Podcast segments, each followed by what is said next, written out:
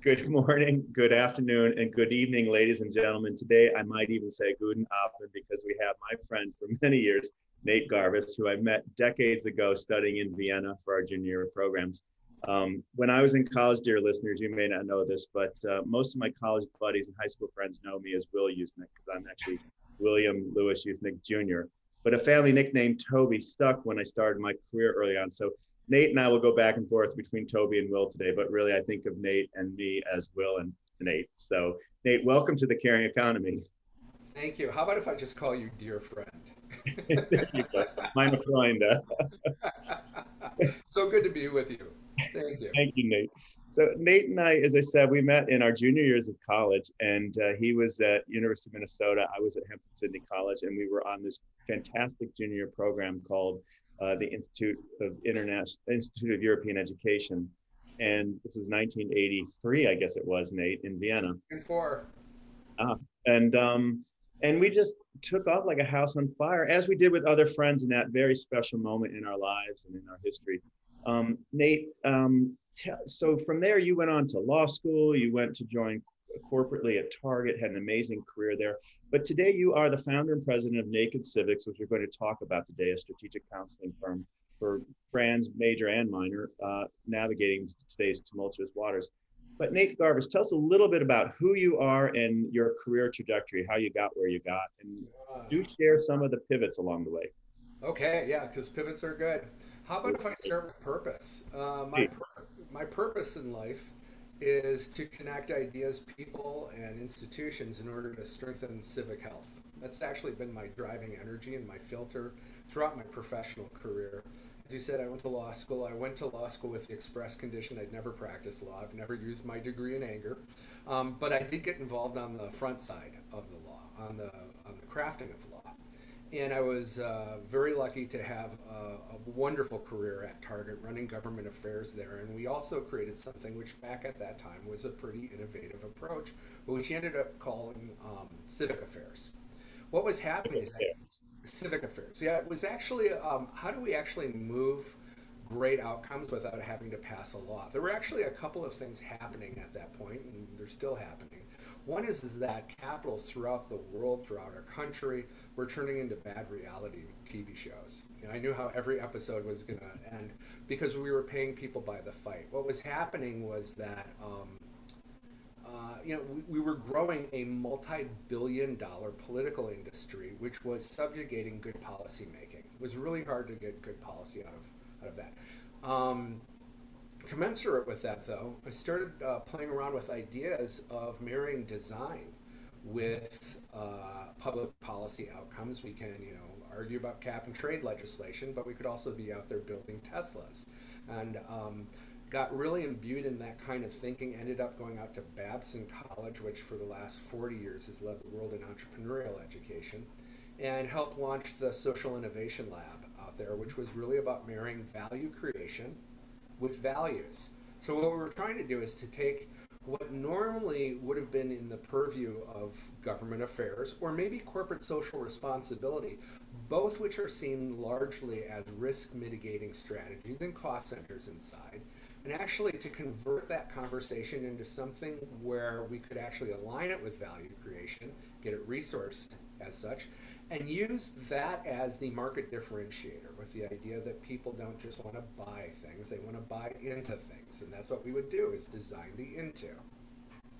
So yep took uh, took myself out of target with that thought. Target came along. I was really really treated well by that company. Still adore target. And um, I need I need to interrupt one second. I have to say, when you were there, those were what years? That was Target? In well, I started actually with the parent company, Dayton Hudson, in 1993, and I left in 2010. I mean, the trajectory that you and your colleagues helped put that brand on was phenomenal. I mean, it really took mass retail into a much more sophisticated, elevated, and I think responsible place. So yes. I don't want gloss over that too quickly, but I was very proud of you then and remain so for what you helped that brand do to steward at a time when it wasn't required or necessary or fashionable even. It was just progressive. Yeah thank you for that. You know um, yes it was a rocket sled. I got to watch uh, the company go from 13 billion to over 80 billion. But you know, I really want to uh, credit not just um, my my teammates at Target. I want to credit the Target customer. Um, when you're in business, you really have two uh, two jobs. One is you want to be responsive to your customer, but the other is that you need to be relevant to your customer. And relevancy has been changing for a couple of you know decades, three, four decades, maybe even. And um, smart, educated women are the core of Target's business, and their values were being incorporated into their value proposition. So our job was to actually be students of that customer and respond in in like uh, in like force.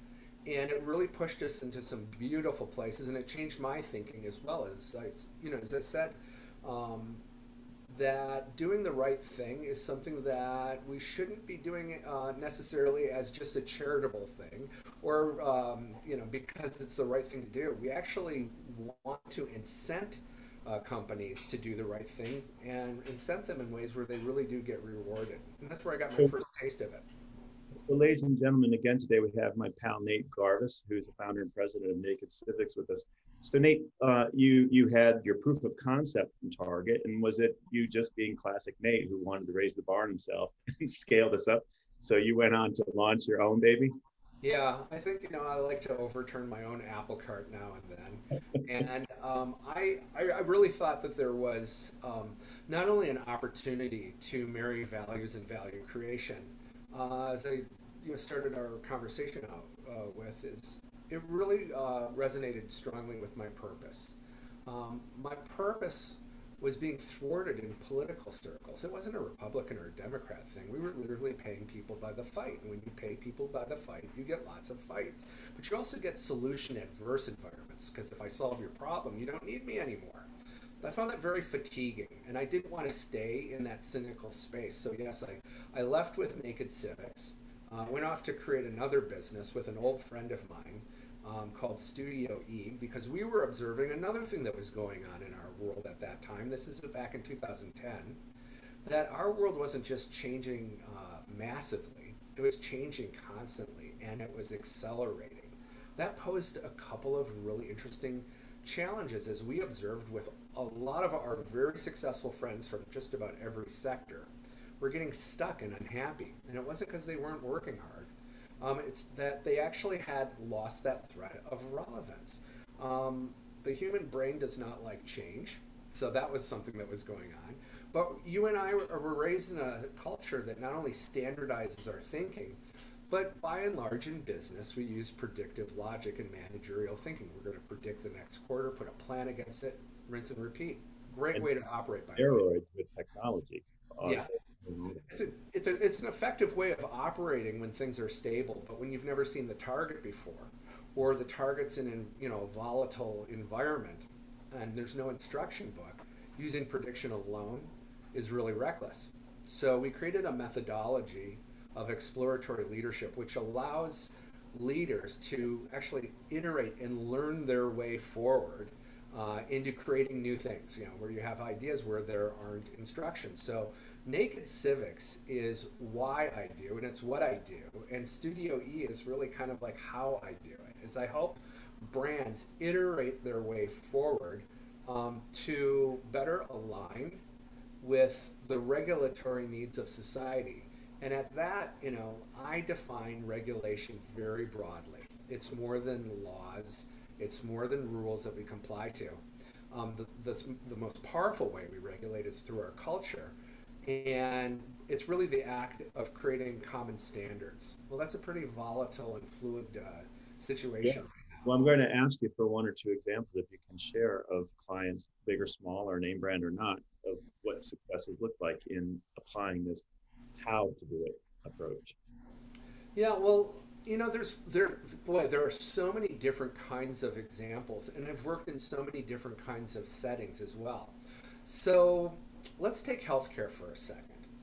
Uh, healthcare is trying desperately to graduate beyond just being the provider of medicine. Um, that's not the whole of what healthcare looks like right now. Creating a more empathetic touch, warm doctoring, in addition to expert uh, science, all of these things are about pushing relevance in, in um, cultures that are really difficult to change. Um, dealing with incredibly intelligent people that are very exacting in um, the science of medicine, but they can lose the peripheral vision, if you will, of there's actually a person on the other end. Or right? they're so specialized that they can't help but lose that peripheral vision. Exactly. Or I've worked with companies that are weighing in heavily uh, in this incredible moment in time that we're in right now, this hinge moment in history of being anti-racist. Um, so, you know, as you know, I'm from Minneapolis, and we're we're experiencing, as is the whole globe, some incredible yeah. and incredibly important pain right now over institutional racism. You and I live in a society right now where it's really hard to get it right, but boy, is it easy to get it wrong. And it frightens a lot of business leaders. By changing the framing of what we're dealing with from not just being anti racist, but being pro diversity, it allows a business to actually broaden its lens as to how to use diversity for its utility. You know, it's um, I like to say I'm not really interested in how smart you are. I'm interested in how are you smart. And when we start thinking of ourselves as unique gifts of first names and talent, we actually broaden the lens of possibility and who we can incorporate that goes well beyond the EEOC definitions of of what in, of uh, what diversity should look like. So that's another example.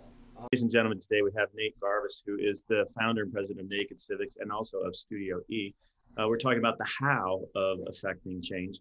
Uh, so, is sticking with this healthcare industry example, do you have clients in that space who you're helping wrestle with the George Floyd murders and trial, or about diverse having a better representation in their practice groups as they're providing healthcare, or how yeah. does that how does that rubber meet the road?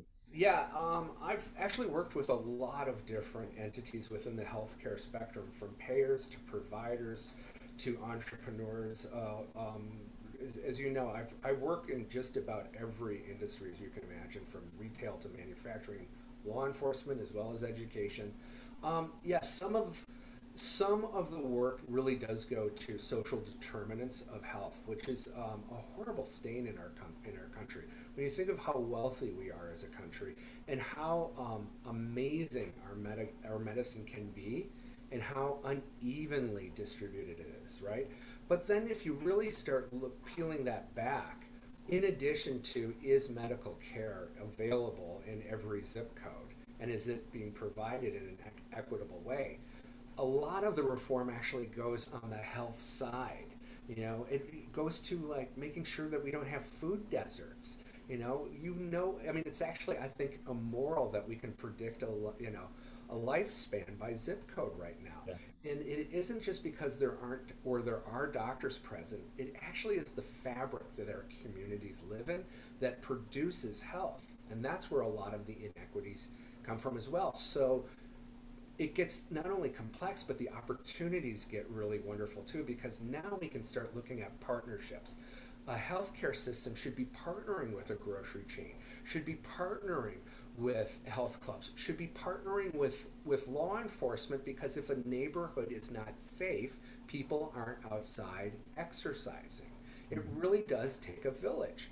And one of the issues out there in every sector is that um, our companies are very powerful, but they also tend to be really uh, insular. When we look at our societal needs and we look at the opportunities out there, I think that collaboration is the new competition. Yeah. So, so you're part of your your uh, secret ingredient at I guess both Studio E and uh, Naked Civics is to help your clients make those connections, form those synergistic opportunities to either enhance diversity or accessibility, equity. Is that a fair statement? Yeah, I would say, you know, certainly from the naked civic side, it is really about understanding the complexity of what produces a good community. You know, I, I really honestly believe that no one does well in a bad neighborhood. Unless you run guns or drugs, no one is doing well in that neighborhood. And while a lot of people can bitch and moan about why the neighborhood isn't good and who to blame, the solutions often, actually, they almost always lie in understanding that every one of our institutional forms out there is a tool in the toolbox. Mm-hmm. And that used in combination, we can bring much better health. And as we bring those forces together, we need to also align incentives. We want to actually turn making the community better into a profit center. Yeah. well, you know, I think the key is also to to iterate, to practice, to try, to pilot things. We can't wait for perfection. We can't wait for grand sweeping statements. I mean, you've mentioned the George Floyd uh, trial that just got underway today, and you know, everyone's heart breaks for what your community is going through, and yet, as imperfect as the process may be, at least it's rolling and that gives us a chance i believe to try and address the horrible things that have been done and to do it in a way that's as transparent as possible. Does it feel like that on the ground in minneapolis today well, you know, I'm actually in southern Utah hiking right now. But no, here's the thing, and you know, it was pointed out to me too because I, I I said this as well. It's actually the Derek Chauvin trial, right? George, it's in George Floyd's memory right. that we gather, right? But um, it's a very painful time. You know, I come from a very politically liberal city that has actually some of the worst systemic racism and anti-Semitism and anti-Americanism. You know, it's like it, it's a, a, it's uh, it's actually really exposing some really tough, tough uh, uh, systemic stories in our community, but um, but necessary.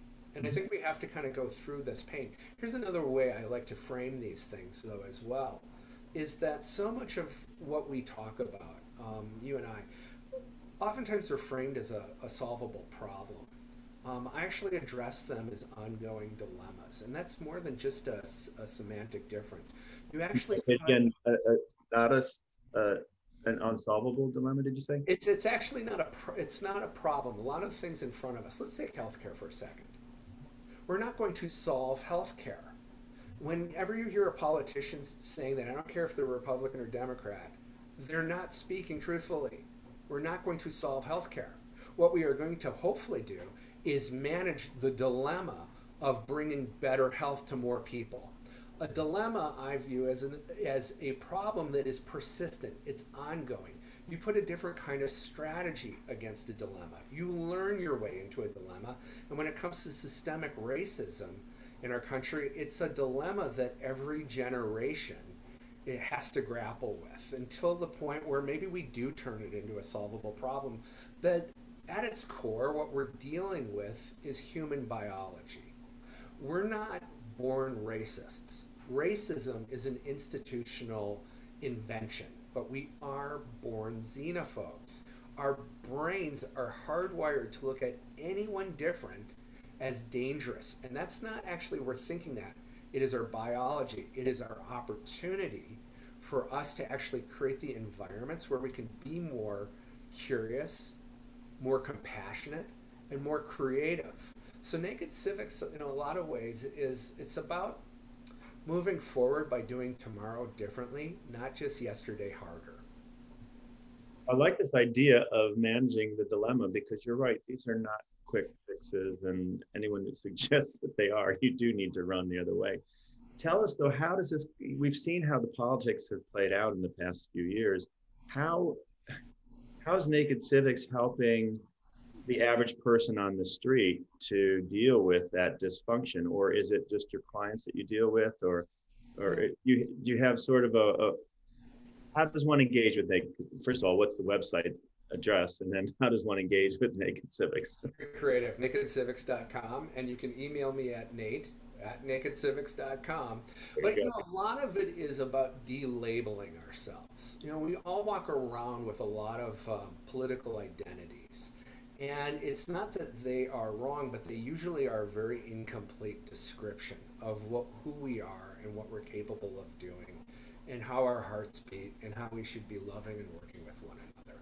So a lot of it is creating environments of curiosity, which is a lot easier said than done. We are hardwired again uh, as, as being, you know, assumption machines. That's how we, you know, we kind of progress in this world. And if we actually can create the spaces where we become first names to one another rather than labels, we slow our brains down enough to actually look at one another differently. When I know you as a story, I have a friend named Richard Carlbom. Richard has been incredibly successful uh, throughout the country in gay marriage uh, movements, right? And and this is an example of how it works. It used to be something theoretical. It was about you know the right for gay people to marry, right? And it wasn't really progressing until Richard started talking about it this way. You have a friend who's gay. You have a cousin who's gay. You have a neighbor who's gay. He personalized it. And it was actually once we started personalizing it, once I know you as my friend and as a first name, I can't discount you. Well, that's actually how it works in politics in general. It's actually one of the sad things right now. I have a very dear friend who is a congressman, uh, and he told me of just how brutal it is, how disincented freshmen are from actually meeting each other across the aisle. They want to project that the other side is the enemy, yeah. not the opposing party, the enemy. Yeah. Uh, ladies and gentlemen, stay with us after this break. We have today with us Nate Garvis, who is the founder and president of Naked Civics, as well as Studio E. Again, ladies and gentlemen, welcome back to Nate Garvis, who's with us today from both Naked Civics, which he he founded and uh, runs, as well as Studio E, which he co-founded. Nate, we were just talking before the break about the animosity and the tension, particularly in the political sphere right now. I want to talk a little bit about the role of technology and what it plays in that. So mm-hmm. I agree with you wholeheartedly. Once you personalize it, you know the other by name, you talk to the other. That's great. But what about uh, those people who don't necessarily exist in reality, right? It could be a bot that's created technologically, or it could be someone who's anonymous online. I, am of a belief that if we got rid of anonymity online and people had to own their opinions, the world would be a better place. Oh, right? But how, what do you say about the role of technology in, in finding our way forward? Oh, such a great question. So, technology is really, really powerful. It's not good or bad, it's both my um, as you know i'm uh, uh, aggressively unaccredited in everything i do but i'm also a history geek and it's it, i observe that. Major too we share that. Yeah um, you know we usually burn our fingers first before we figure stuff out. We could blow up a city with an atom before we could power a city with an atom. I actually think what you're talking about is the existential crisis of our age. Our parents grew up with the threat of nuclear annihilation which you know is still there. But I think what you're leaning to into is um, existentially dangerous. We have a digital environment that not only hyper connects us, but it hyper insulates us. And then it hyper polarizes us with hyper editorialized news and social media. So here I am, I'm reading what I'm reading, and then I see some joker acting, and I go, given what I'm reading, how could that person ever think that? What a fool. But the fact of the matter is that that person isn't reading what I'm reading, especially with the advent of artificial intelligence. So we find ourselves arguing about this noun who holds the truth, but we're not practicing the verb of being truthful with ourselves nor one another. And it is it's the perfect and the most easy card game of all I'm going to make you anxious, I'm going to make you frightened, and I'm going to tell you who to blame. And it's going on all over our world right now in every kind of identity. It's a great way to make us stuck. But yes, I didn't hear much coming out of Washington this week. We had the CEOs of Facebook and Twitter and Google testifying. And yet again, this has happened several times over the past year. I feel as if they show up they say what they want and they leave, and we're all the more beholden to tech than ever. And yeah, but here's here's the thing though, um, and this is what I was talking about, regu- where it's good to define regulation more broadly. We have this little thing called the First Amendment. It's going to be really, really hard to regulate what's going on legally. That doesn't mean that we can't regulate ourselves culturally.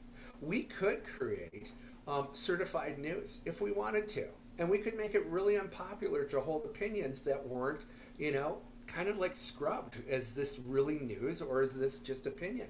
You know, and is it a, a really skewed opinion? there's all sorts of things that we can do through the marketplace, through our power as consumers, that can really impact a business. You know, we can argue about whether we should be in the Paris Climate Accords or not, right? And that's a legitimate mm-hmm. argument. But it doesn't matter because um, Cargill is still going to stop selling palm oil. Why? Because no one wants to buy it. We could do the same thing in our digital environments if wiser voices would emerge and give cultural ways as to how we could watch our digital diets. Well, I just think that with regard to these these platforms that present quote unquote news, uh, they should be treated more like news organizations, and they're not. They're not. So people why do get. What's that? Why aren't they? You know, why why are we demanding that they are? Correct. So that's where I'm going. Um, but I, I, do think that one solution is just to turn them off or give them less attention. And I know you, you know, you and Trisha have two lovely daughters. I'd be curious about how they've grown up as netizens and how they they function well in life because they have great parenting, obviously. But but but how how do you teach a young person today that sort of rigor or discipline around digital technology? Boy, it's that's a dilemma. It really is. You know, my daughter's 22 and, and uh, 19. Um, they're as addicted to their phones as anyone else, right?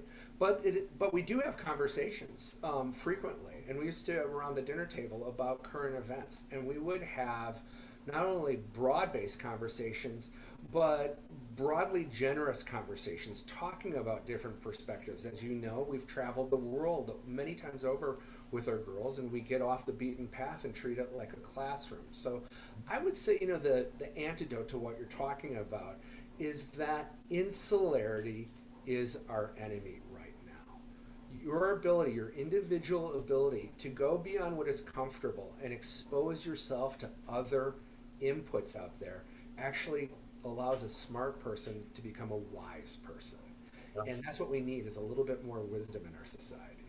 Yeah, and COVID has made it more difficult because we're physically limited right now more than ever. But I would submit that, in fact, that's somewhat not the case, that we can get out. We can also turn off these devices and find other ways to just be open to the other. Um, as our junior year abroad program allowed us to do, right? Like probably the best thing we ever did college wise, right? How many first names came out of that year? how many first names that have lasted many, many decades had, had come out of that year? And it's because we had common experience. Mm-hmm. And that's actually, um, you know, it's, it's one of my efforts out there is to create those analog spaces to uh, create a safe place to think dangerously. Meet someone that you might not have known you needed to meet and learn something that you didn't know before. I have to laugh because you've always been that person since I've known you from day one in uh, in Vienna. Uh, ladies and gentlemen, again today we've had as our guest Nate Garvis, who is a pal for decades uh, from Minnesota, the the great state of Minnesota, and um, founder and president of Naked Civics, as well as a co-founder of Studio E. So, if you're tackling the bigger issues in your business about how to move forward, Nate can help you, and he can also show you the way. Nate, I'm going to give you the last word here today on the caring economy. What say you, my friend?